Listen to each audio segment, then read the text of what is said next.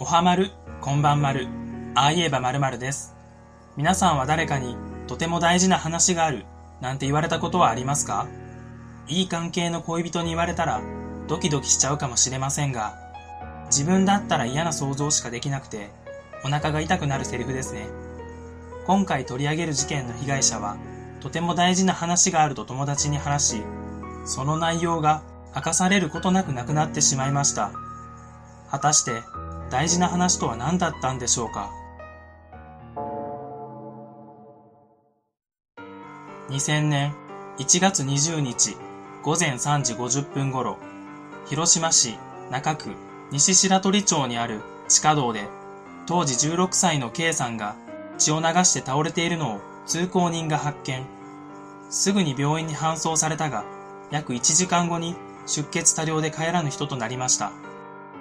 19日の夜から20日の午前3時頃まで、K さんは JR 広島駅の繁華街で友人と遊んでいました。3時15分頃、K さんは一人でタクシーに乗り、自宅から50メートル離れた場所で降車。地下道を通って反対側にあるコンビニに向かいました。コンビニの防犯カメラには午前3時半頃まで滞在する K さんの姿が映っており、特に変わった様子もなく、これが生前 K さんを映した最後の映像になりました。その後 K さんは友人と電話をしながら再度地下道を通った時に犯人に遭遇。友人に痛い、血が止まらないと話した後、友人がどうしたの？と聞いたが返事はなく、電話は切られてしまった。凶器は刃渡り10センチほどのものと判明しているが、見つかっておらず、目撃証言もなかった。衣服の乱れや窃盗の形跡もないことから、通り魔か怨恨が考えられる。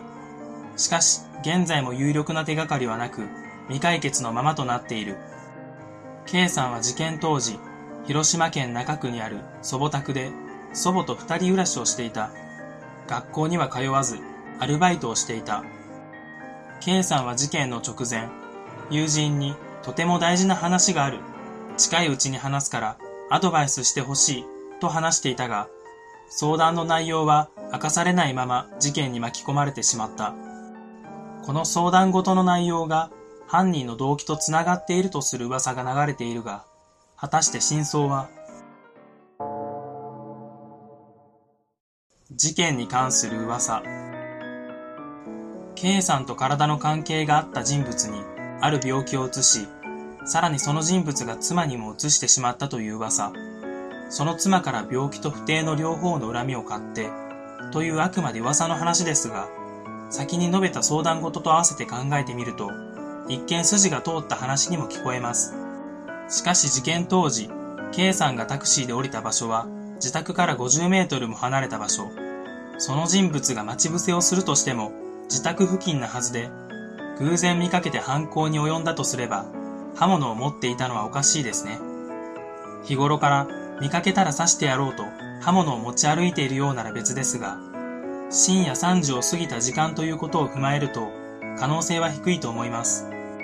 そもそもその奥さんが K さんの顔を知っているかどうかも怪しいです。何度も K さんと話し合うようなことをしているなら、保護者である祖母も立ち会っていると考えるのが普通ですし、そのような情報は出ていません。旦那が写真を持っていて、それで顔を知っていた場合はどうでしょうか街中で見かけたとしても、急に襲いかかるのは気が早すぎます。おそらく、〇〇さんみたいな感じで本人かどうかを確認すると思います。しかし、電話をしていた友人はそのようなやりとりは聞いていない。そして知っている人物なら電話越しに犯人の名前を言いそうなもの。以上を踏まえて考えると、犯人は見ず知らずの通り魔。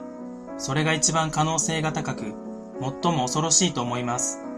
しかし、このような衝動的な犯行を犯してしまう犯人が、次の犯行をしないとも考えられない。似たような事件を起こして、捕まっている犯人の中に、この事件に関与した人物がいるかもしれません。相談事。ここからは、友達に話そうとしていた相談事とは何だったのかを考察していきます。戦術した病気についてですが、仮にエイズだったとして、それを相談するでしょうか？夜の仕事をしている友達がいて、似たような話をされたことがあります。お客さんにエイズだって言われて、その人とキスしちゃってんけど、みたいな話です。後日診断に行って陰性で安心しましたが、これはアドバイスをするというよりは話を聞いてほしいって感じですよね。病院行けとしか言えないので、他になかなか言いづらい相談事といえば、恋愛や妊娠の話ではないでしょうか。産むか産まないか、付き合うか別れるか、こういう事件を難しく謎めいた風に考えがちですが、実際はこのようなありふれた話だったのかもしれません。他にも家出など様々なことが考えられますが、事件とは関係ないと思いますので、この辺でやめにしておきます。今回は割と普通な考察になった気がします。今はいろいろ悩んで動画の投稿がゆっくりですが、少しずつペースを上げていけたらいいなと思うので、チャンネル登録はそのままで見守っていただけたら嬉しいです。最後までご覧くださり、ありがとうございます。